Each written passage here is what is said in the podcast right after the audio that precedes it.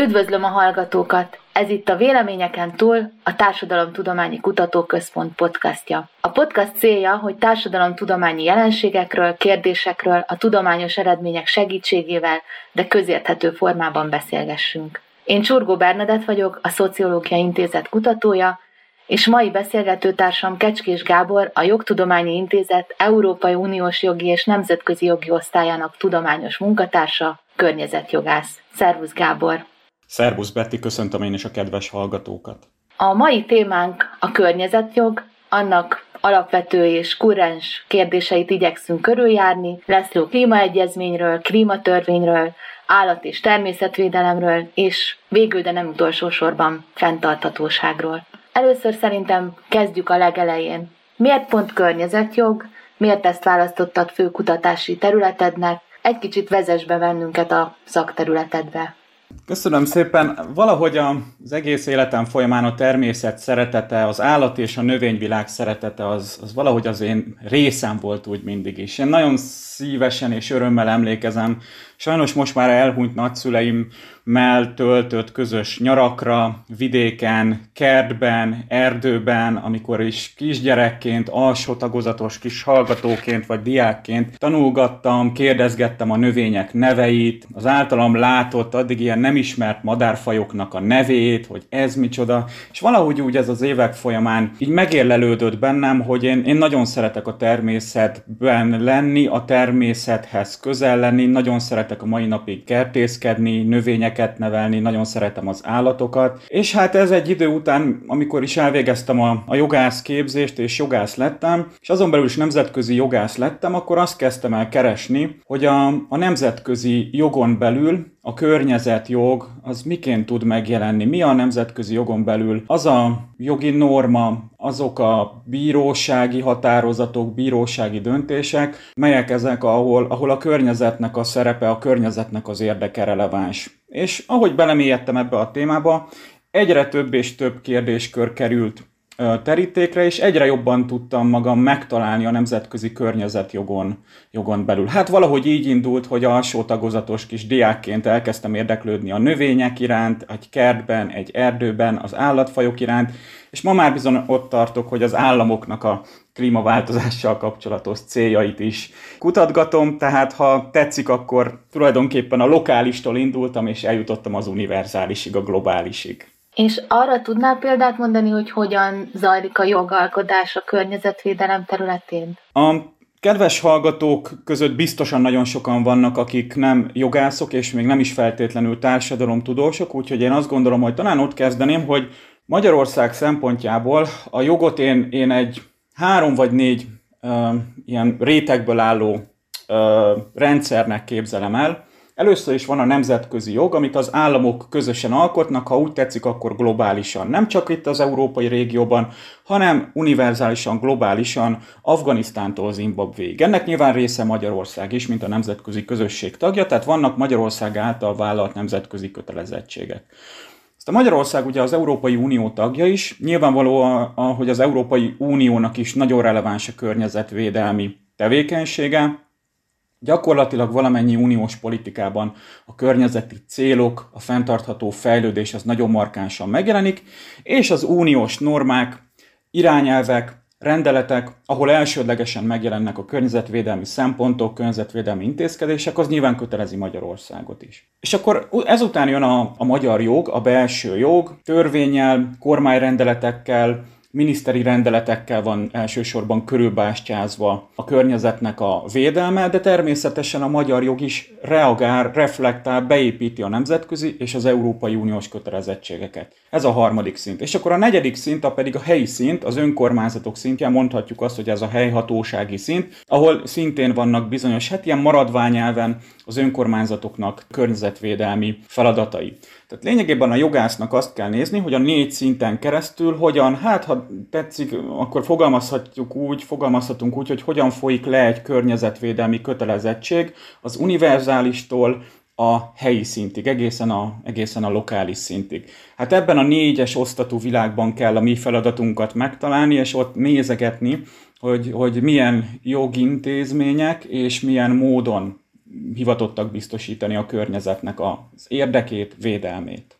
És akkor, ha jól értem, mindig először a nagy globális van, és az csorog le a helyi szintig. Van esetleg fordítva, előfordult már, vagy mindig ez az út? Kétségkívül elő is fordult már ilyen. Azért azt tudni kell, hogy az univerzális szint az úgy születik, tehát a nemzetközi környezetjog az mindig úgy születik, hogy azt az államok alkotják. Tehát a, a nemzetközi jogot általában is az államok alkotják. Ez azt jelenti, hogy ha az államok részéről van mondjuk egy cél, hogy klímaváltozás kapcsán most tényleg valamit már tegyünk, valamilyen intézkedést foganatosítsunk, akkor ugye jelenleg az, e- Egyesült Nemzetek Szervezetének van 193 állama, hogyha az ENSZ égisze alatt összejön egy ilyen nagy nemzetközi tárgyalás, akkor ott 193 állam jelenik meg a 193 féle állami érdekével. Nyilvánvalóan minden állam mögött ott van a, a nagy magasztos cél, klímaváltozás elleni küzdelem, a biodiverzitás megőrzése, az elsivatagosodás elleni küzdelem,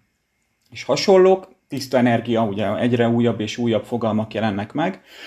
Viszont ugye mind a 193 állam a maga társadalmi, gazdasági érdekeit is nyilvánvalóan kell, hogy, hogy érvényesítse ezen a nemzetközi tárgyaláson. És általában a nemzetközi jognak, így a nemzetközi környezeti jognak is, amely tehát egy ága a nemzetközi jognak, mindig egyfajta ilyen legnagyobb közös többszörös lesz majd, ami a, a közös találkozási pont, az a halmaz, ahol a, az államoknak a többsége együtt, egyet tud érteni. Tehát megérkezik a 193 állam különböző érdekekkel egy nemzetközi tárgyalásra, és a végén úgy állnak fel majd az asztaltól, jó esetben, hogy sikerül elfogadni egy dokumentumot, egy környezetvédelmi kötelezettségvállalást.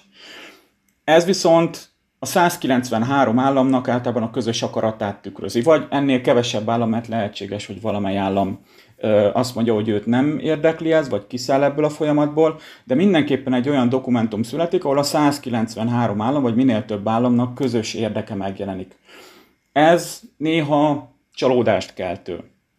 Néha bizony azt látjuk, és ez a nemzetközi környezetjogászoknak ezzel hát sajnos együtt kell élni, vagy ehhez már talán azt mondom, hogy a mi szemünk hozzászokott, hogy amikor elolvasunk egy klíma megállapodást például, akkor abban nagyon sok olyan fogalmat találunk, amit, hogyha azt gondoljuk a jogról, hogy ez egy fekete-fehér valami, hogy valamit vagy lehet, vagy nem. Valami vagy jogszerű, vagy jogellenes.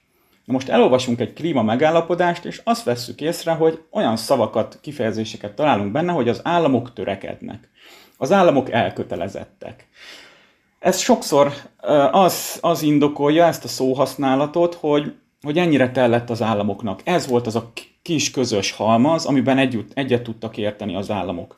Hadd mondjak erre egy konkrétabb példát. 1972-ben a Stockholmi világkonferencián, amit első ízben hívtak össze, hívtak életre, és lényegében ott született a, a nemzetközi környezetjog és, a, és az államok közös környezetvédelmi kötelezettsége. Ott igazából egy égisz alá jutottak, vagy egy égisz alá kerültek az államok, és ott született meg az a, fel, az, az elhatározás, hogy ezt közösen, bizonyos kihívásokat mi közösen tudunk megoldani. És már ott nagy dilemma volt, hogy mivel záruljon ez a konferencia, milyen dokumentumot fogadjunk el a végén. Lehetett volna egy nagyon ö, szankciós típusú, nagyon előíró, nagyon szigorú követelményeket magában foglaló nemzetközi szerződés, csak attól félek, hogy azt nagyon kevés állam ratifikálta volna. Vagy pedig a másik megoldás, ezt úgy hívjuk, hogy soft law, ezt puha jogként fordíthatjuk, hogy minél több államot csatlakoztassunk a folyamatba, de ennek ez az ára, hogy, hogy puhítsuk ezeket a kötelezettségeket. Tehát, hogy vállaljuk be azt, hogy inkább az államok csak törekedjenek, csak legyenek elkötelezettek, hogy a saját belső jogukban majd ők remélhetőleg mindent megtesznek annak érdekében, hogy minél jobban biztosítani tudják a környezetnek a védelmét. Na, ez a nagy dilemma a nemzetközi jogban is, és főleg a nemzetközi környezetjogban, hogy előíró, nagyon kemény szerződési rendszer, ott a veszély, hogy pont azok az államok fognak kimaradni, akiknél kulcskérdés, hogy megnyerjük őket a folyamatnak, vagy pedig, hogy puha kötelezettségek, Néha megkockáztatom, hogy nem is nagyon tudunk konkrét kötelezettséget kiolvasni, és bízunk abban, hogy csatlakoznak így, ehhez ezek az államok, és majd ők a belső jogukban ezt lefordítják úgy, hogy hát lehet, hogy a nemzetközi kötelezettség az nem nagyon szigorú, nem nagyon előíró, de majd én a belső jogomban egy viszonylag szigorú, nem tudom én, klímavédelmi vagy energia ügyi rendszert fogok létrehozni, megalkotni. Hát ez a nagy dilemma a nemzetközi jogban, nemzetközi környezetjogban, és azt tudom azért mondani, hogy a nemzetközi környezetjog legtöbb szektorában bizony ez a második típusú megközelítés a domináns. Az az, amikor puha a, a szerződés maga, vagy a nyilatkozat, és, és az államokra van bízva, hogy ezt ők hogyan hajtják végre.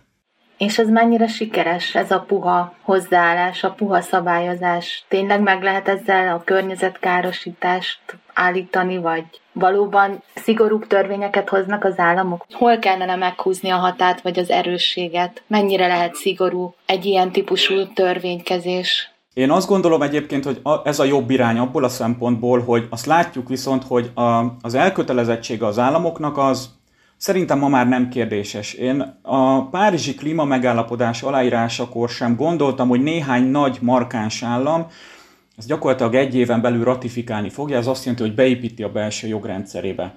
Persze volt egy nagy globális hatalom, akinál, akinél az egyik elnök kivitte az adott államot, de a következő elnök pedig visszavitte az adott államot a Párizsi klíma megállapodásba. De azt látni azért, hogy a jelentős, a legnagyobb széndiokszid kibocsátó államok, azok például részesei a Párizsi klíma megállapodásnak. Ha a Párizsi klíma megállapodás, ami ugye szintén ebbe a körbe tartozik, hogy ott csak el kell köteleződni az államoknak. Ha ez nagyon szigorú előíró lenne, én megkockáztatom, hogy ezek az államok nem vennének részt ebben a szerződésben semmilyen formában. Most innentől kezdve szerintem ez a kérdés eldőlt, hogy a nagy jelentős államokat, azokat csak úgy lehet a folyamatba becsatolni, hogyha puha kötelezettségeket ö, írunk elő, de lehet, hogy itt az írunk elő is egy picit erős kifejezés, ha puha kötelezettségek szerepelnek a dokumentumon. Ugye ne felejtsük el, hogy maguk az államok hozzák ezek a ezeket a dokumentumokat. És innentől kezdve a nemzetközi jog, bocsánat a kifejezését, felteszi a kezét, és azt mondja, hogy a, a Párizsi klíma megállapodás, ragadjuk ki ezt a példát, készen van, Innentől kezdve a nemzetközi jog feltartja a kezét, és azt mondja, hogy innentől kezdve állam, ezt már beépíted a belső jogrendszeredbe, és innen már az állam belső jogán múlik az, hogy ezt milyen módon kényszeríted ki, vagy milyen előírásokat teszel a belső jogban.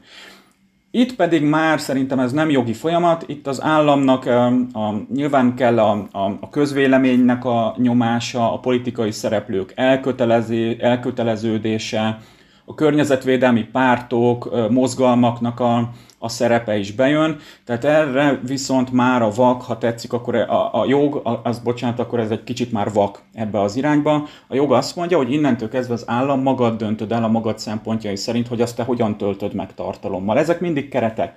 Ugye ne felejtsük el azt sem, hogy a Párizsi megállapodás az az éghalatváltozási keretegyezmény alapján jött létre. És nagyon jó itt a, a magyar fordítás is, meg az angol is, hogy Framework Convention, tehát keretegyezmény.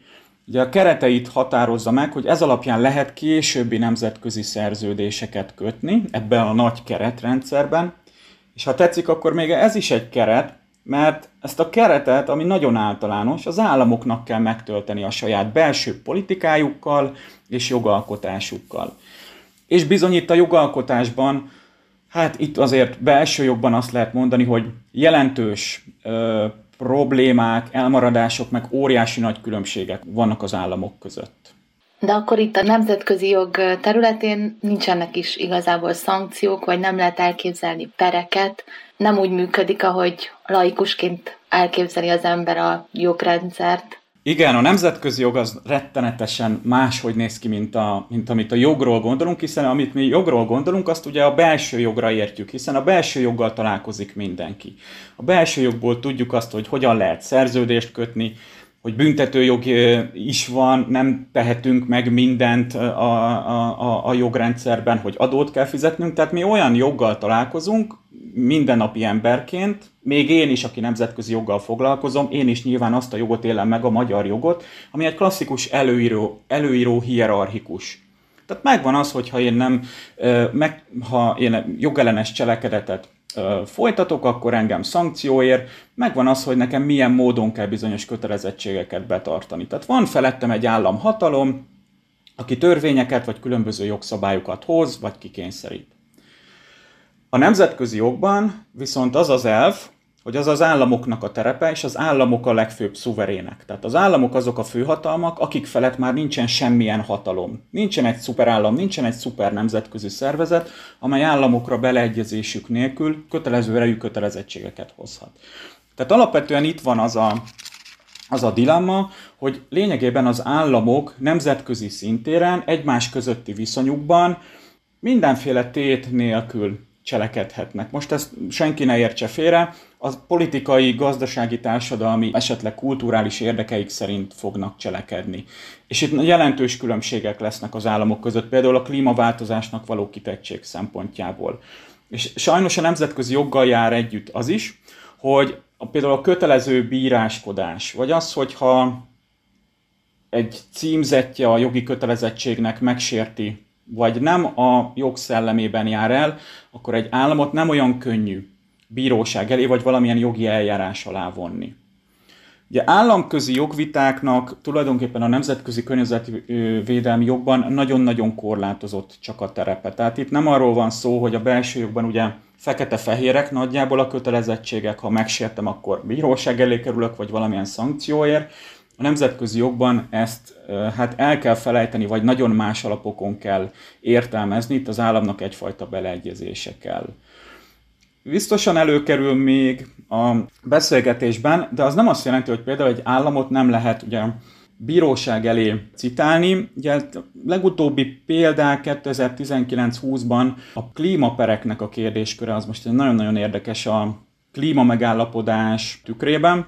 Ugye arról van szó, hogy egy államot államon belül a kötelezettség végre nem hajtásáért, vagy a nem kellő végrehajtásáért viszont már sikerült beperelni. Ugye itt a legutóbbi ilyen jó példa, az Hollandia kérdésköre, amikor is egy holland ö, ö, civil szervezet, egy zöld NGO-nak sikerült kimondatni, illetve hát a holland legfelsőbb bíróság kimondta, hogy Hollandia, mint állam nem tett meg eleget a Hollandia által vállalt kötelezettségek végrehajtásának. Ez egy nagyon érdekes kérdés szerintem, és a jövőre nézve nagyon fontos, hogy lássuk azt, hogy, hogy mi lesz a klímapereknek a sorsa.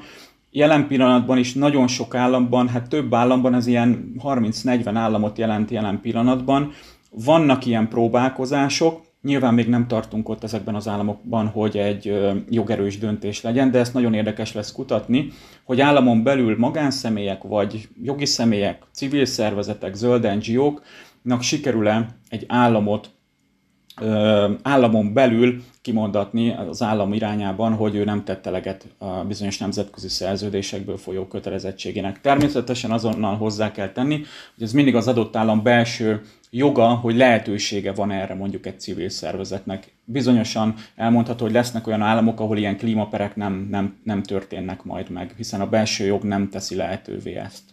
És most itt mi főleg klímavédelemről, környezetkárosítás csökkentésről beszélünk, de hogy a környezetvédelemnek az egyéb területei, például az állatvédelem, növényvédelem, ott is hasonlóképpen működnek a dolgok, vagy az inkább az államok kezében van, vagy kisebb szinteken zajlik a védelem és a mögétett jogi szabályozások hogy az is pont így kell elképzelnünk, tehát hogy a nemzetközi környezetben alapozódnak meg az elvek. Bizony itt is azt mondhatjuk, hogy az állat- és növényvédelemnek van itt is egy ilyen alap nemzetközi dokumentum, ez a biodiverzitás egyezmény, ezt 1992-ben írták alá az államok, de ez is egyfajta keretrendszert határoz csak meg. Ezen belül az államoknak azért viszonylag nagy a mozgástere. Ez például azt is előírja, hogy az államoknak akár az élőlénynek a természetes élőhelyén, vagy akár a természetes élőhelyén kívül is védelmet kell biztosítani. Ez azt jelenti például, hogy a, az állatkerteknek is lehet és kell legyen egy ilyen szerepe, hogy, hogy a biodiverzitás, a biológiai sokféleségnek a megőrzését, az bizony zászlójukra kell tűzni. De természetesen az államoknak azért az állam, az állat és növényvilág védelmében egy picit más szerepe van, mint a klímaváltozásban. Egyrészt azért, mert ugye ezek nagyon erőteljesen helyhez kötöttek. Egy állat és növényfaj az sokkal inkább helyhez kötött, mint a, a változó klíma, ami persze azért azt lehet mondani, hogy globálisan jelentkeznek a negatív hatások. De egy állam egyfajta ilyen erőforrásként is tekinthet az állat és, és növényvilágára, és egy állam szempontjából az mindig egy ilyen megkülönböztető ismérv, hogy mondjuk mennyire bőséges, vagy mennyire diverz az ő biodiverzitása, tehát a biológiai sokfélesége mennyire sokrétű. Ez bizony néhány államnak egy presztis kérdés is, egy erőforrás kérdés is, ne tagadjuk egy büszkeség is, mondjuk, hogy rendkívül sok egyedi, speciális állatfajjal, állat vagy növényfajjal rendelkezik. Ugye itt, hogy behozzak egy kérdést, a GMO kérdése, tehát a genetikailag módosított élőlényeknek a kérdésköre, az például teljes mértékben megosztja az államokat a, mondhatjuk azt, hogy lényegében ilyen szekértáborok alakultak ki. Vannak olyan államok, ahol a GMO teljesen rendben van, legális, és vannak olyan államok például, ahol nem. Ugye a magyar alaptörvény is hitet tesz a GMO-mentes mezőgazdaság mellett. Ez nem azt jelenti persze, hogy Magyarországon nincsenek GMO termékek, már csak azért is, mert ö, uniós áruknál nem feltétlenül lehet, szabad ezeket kizárni, de itt is azért vannak természetesen bizonyos kötelezettségek. Viszont az állat és növényfajok védelme azért ennek megfelelően, hogy egyfajta állami presztízs, büszkeség, egy, egyfajta ilyen állami um, közelség is, hogy, hogy kötődik az én területemhez, azért ott az államoknak van egy sokkal inkább specifikus uh, szerepe, és ez például megmutatkozik abban is, hogy az utóbbi időben nagyon sok olyan bírósági döntést vagy jogszabályt látunk a belső jogalkotásban, itt hangsúlyozom, hogy itt belső jogalkotásról beszélünk, tehát egy állami jogáról, amikor is állat vagy növényfajoknak, vagy valamilyen természeti elemnek jogalanyiságot, vagy egyfajta ilyen alapjogot, mondhatjuk azt, hogy állati jogot biztosítottak. Ez egy rendkívül érdekes kérdés, és szerintem a tisztelt hallgatók is már több ízben hallhattak, olvashattak ilyen kérdésekről. Hogyha esetleg erre van idő, akkor, akkor egy-két ilyen témakört felhozok ebben a kérdéskörben. Ugye nem régiben történt, hogy Argentínában Buenos Aires területén, tehát az argentin fővárosban egy fogvatartott orángután, ami a Sandra nevet kapta, tehát egy nőstény orángután kapcsán kimondta azt egy argentin bíróság, hogy igazából az állatnak a tartása az nem felel meg az állati jogoknak. És itt egyfajta ilyen emberi jogi analógiát is alkalmazhatunk, nem volt meg a megfelelő élettere, nem volt meg a megfelelő mozgás szabadsága, nem mozoghatott eleget, és arra köteleztem az állattartóját, az argentin bíróság, hogy engedje szabadon, vagy pedig biztosítsa neki azokat a követelményeket. Egyébként Sandra Orangután a mai napig az Amerika Egyesült Államok területén egy ilyen állatparkban, vagy egy erre a célra létrehozott létesítményben él. Tehát ez azt lehet mondani, hogy ez egy, ez egy sikeres jogeset volt. De ugyanilyen a, az a kérdéskör is, amikor például nemrégiben Bolíviában alkottak egy törvényt a föld anya jogairól. És ebben bizony jogokat adtak, jogalanyiságot adtak természeti képződményeknek is. Hát nyilván ezeket ők ügyész, vagy valamilyen gondnok segítségével, vagy valamilyen tisztviselő segítségével tudják ezeket a jogokat gyakorolni, tehát mindenképpen van eh, ehhez rendelve egy ilyen igényérvényesítő, egy jogérvényesítő személy vagy szervezet, és bizony ezeket a a földanya jogait azóta már egy hatósági rendszer, egy közigazgatási hatósági rendszer is ellenőrzi, és talán itt a harmadik példa, ha szabad, akkor egy új-zélandi folyó, amely szintén jogalanyiságot kapott az elmúlt években, ez óriási publicitást nyert, hogy a folyónak van jogalanyisága, ezt egy ügyész vagy egy erre létrehozott szervezet gyakorolhatja, és például beperelheti egy adott üzemet vagy gyárat, hogyha az a folyót szennyezi a folyó nevében. Ez egy nagyon érdekes kérdés, én azt gondolom, hogy ez még pár éve is eléggé utopisztikusnak tűnt, hogy ez megvalósulhat, de ez egy nagyon érdekes kérdéskör. Az, hogy ez, ez mennyire lesz egy ilyen trend indító folyamat, hogy mennyire veszik át más államok is, nyilván ez jogrendszer függő is, hogy egy adott állam belső joga mit, mit, mit enged, de ezt majd nagyon érdekes lesz nézni. Egyébként, hogyha csak azt veszem, hogy például már Magyarországon is van az alapvető jogok biztosának egy jövő nemzedékek érdekeinek védelmét ellátó biztos helyettese, akkor ha még nem is ilyen formában, de már megjelent egy ilyen zöld ombudsman Magyarországon, ez természetesen most már azért jó sok éves folyamat, de kétség kívül, hogy itt is van egy olyan alapjogi védelmi rendszer, vagy egy alapvető jogok védelmét ellátó biztos helyettes, akinek ez a portfóliója, hogy a jövő érdekeinek a védelmét annak szószólója legyen, és ezzel áttételesen természetesen a környezet érdekeit is érvényesítse. Mind a jogalkotás fele, mind a jogalkalmazás fele.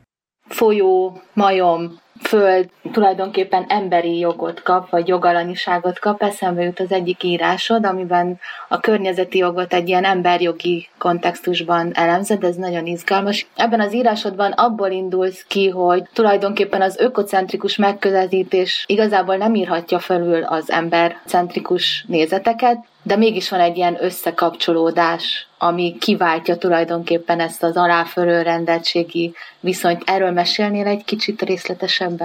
Két nagy megközelítésnek a, hát nem azt mondom, hogy viaskodása vagy viadala történik, mert, mert ez nem egy igazi viadal. Ez az antropocentrikus emberközpontú és az ökocentrikus öko, tehát természetközpontú. Ezek ma már szerintem megférnek.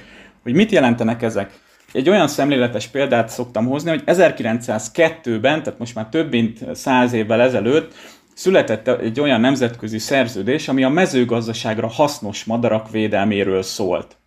Na most ez alapján, a szerződés alapján, amely madár viszont nem hasznos a természet számára, a környezet számára, vagy a mezőgazdaság számára, azzal gyakorlatilag bármit lehetett az egyezmény alapján csinálni. Ott nyilván nem volt meg, ott egy masszív ember központú, az ember számára a gazdasági hasznot hajtó élőlényeknek a védelme volt a fő cél, és igazából ott még nem volt meg az az elgondolás, hogy de hát itt ez az egész környezet egy nagy integráns egység.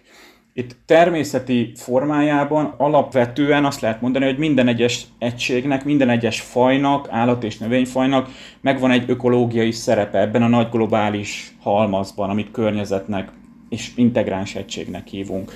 Tehát ott még nem volt meg az az elgondolás, hogyha itt bizony kiválogatunk bizonyos fajokat, amelyek védelemre érdemesek, és ezzel azt mondjuk, hogy más fajok viszont nem érdemesek védelemre, akkor itt bizony azért a környezetnek az egyensúlyát és, és ezt az integráns egységet veszélyeztetjük. Na ez szerencsére már nem ilyen markáns 2021-ben, a 21. század elején, azt lehet mondani, de természetesen azért nem hallgathatjuk el, hogy, hogy, a, hogy, hogy azért itt még mindig egyfajta antropocentrikus megközelítés a domináns, hiszen a jogot is emberek alkotják, és a mi szemszögünkből nézünk alapvetően a, a világra.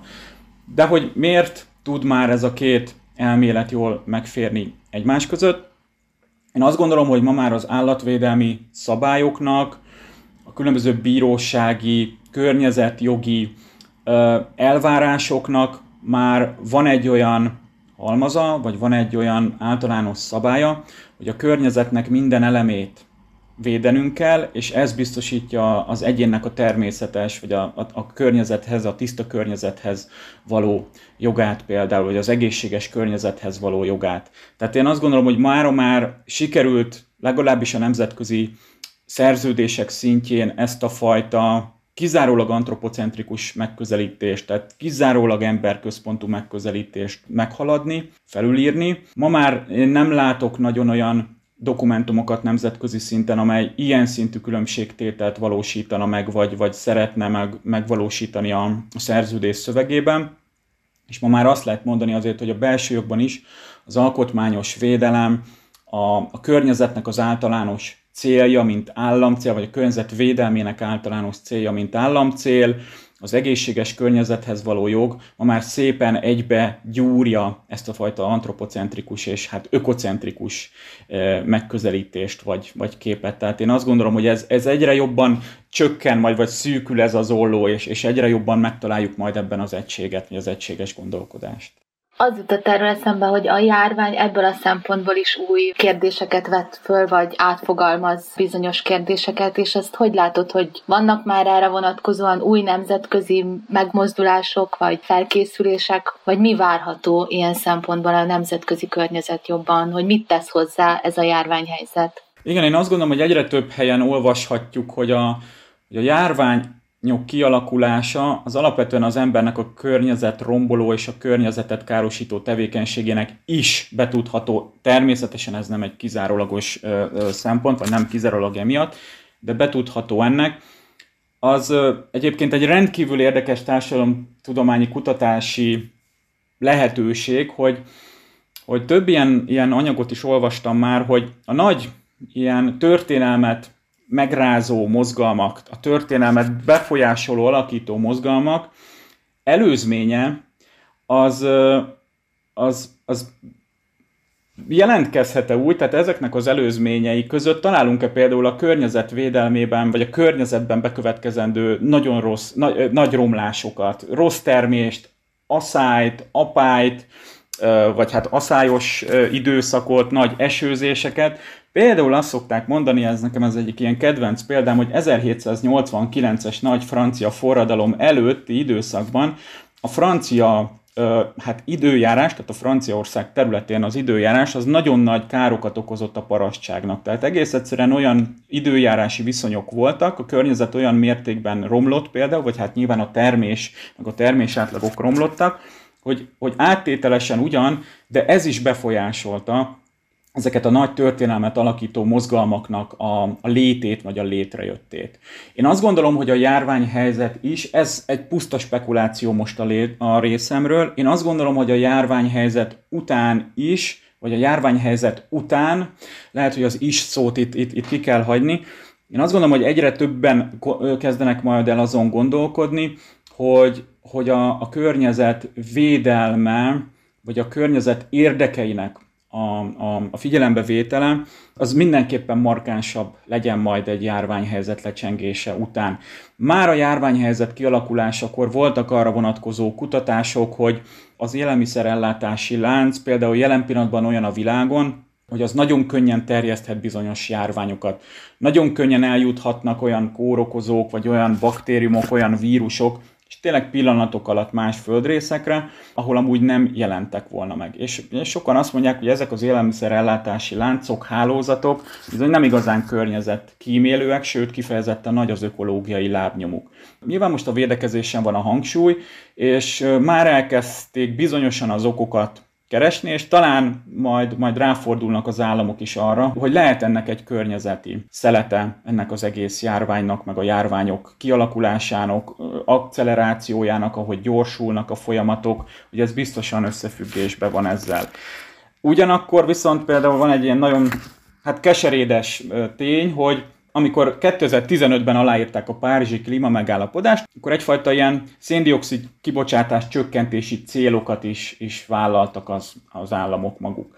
És bizony azt látjuk, hogy néhány cél sajnálatosan teljesült a, a járvány miatt. Tehát ugye ez a nagy klasszikus példa, hogy 2020 tavaszán, nyarán a Kína egyes területei felett például ugye a, a smog az jelentősen csökkent, ami ugye egy jó hír, meg a széndiokszid kibocsátás jelentősen csökkent, csak hát sajnos ez ugye annak tudható be, hogy leállt teljesen a légiközlekedés, egész egyszerűen karanténba kerültek az emberek, és szinte megállt az élet. Tehát ez egy ilyen nagyon keserédes, ilyen csalfa, csalóka tény, hogy most lehetséges, hogy ünnepeljük, hogy globálisan a széndiokszid kibocsátás az azért azt lehet mondani, hogy jelentősen csökkent bizony 2020-ban és 2021-ben is várhatóan, de hát ez sajnos nem ilyen áron kellett volna, vagy szerettük volna elérni. No, megteszem hozzá, én viszont attól is tartok, hogy ha vége lesz ennek a járványhelyzetnek, akkor bizony mindenki Hát elkezd újra repülőre ülni, hát nyilván ettől nem, nem tartok, hanem ez valószínű, ez így is lesz, és újra talán elkezdjük azokat a mindennapi szokásainkat, amelyek hát jelentős környezetterheléssel járnak. Tehát, hogy itt nyakló nélkül fogunk újra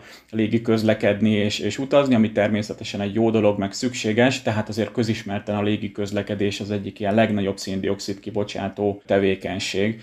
Tehát én azt gondolom, hogy biztosan az emberiség picit a szerepét, a környezettel való harmóniáját, szerepét újra fogja értelmezni a járványhelyzet lecsengése után. Még nagyon sok kérdésem lenne, de azt hiszem, hogy itt most le kell zárnunk, mert az időnk végére érkeztünk. Köszönöm Kecskés Gábornak a beszélgetést. Én nagyon sokat tanultam környezetvédelemről, jogról és általában ember és környezet kapcsolatáról. Köszönöm, hogy velünk tartottak. Ez volt a Véleményeken túl az MTA Társadalomtudományi Kutatóközpont podcastja. Nagyon szépen köszönöm én is a meghívást, és remélem, hogy minél több hallgató majd többet utána olvas, és, és jobban utána néz ezeknek a kérdéseknek. Higgyék el, megéri ezekkel foglalkozni, járvány ide vagy oda. Köszönöm szépen, szervusz Betty!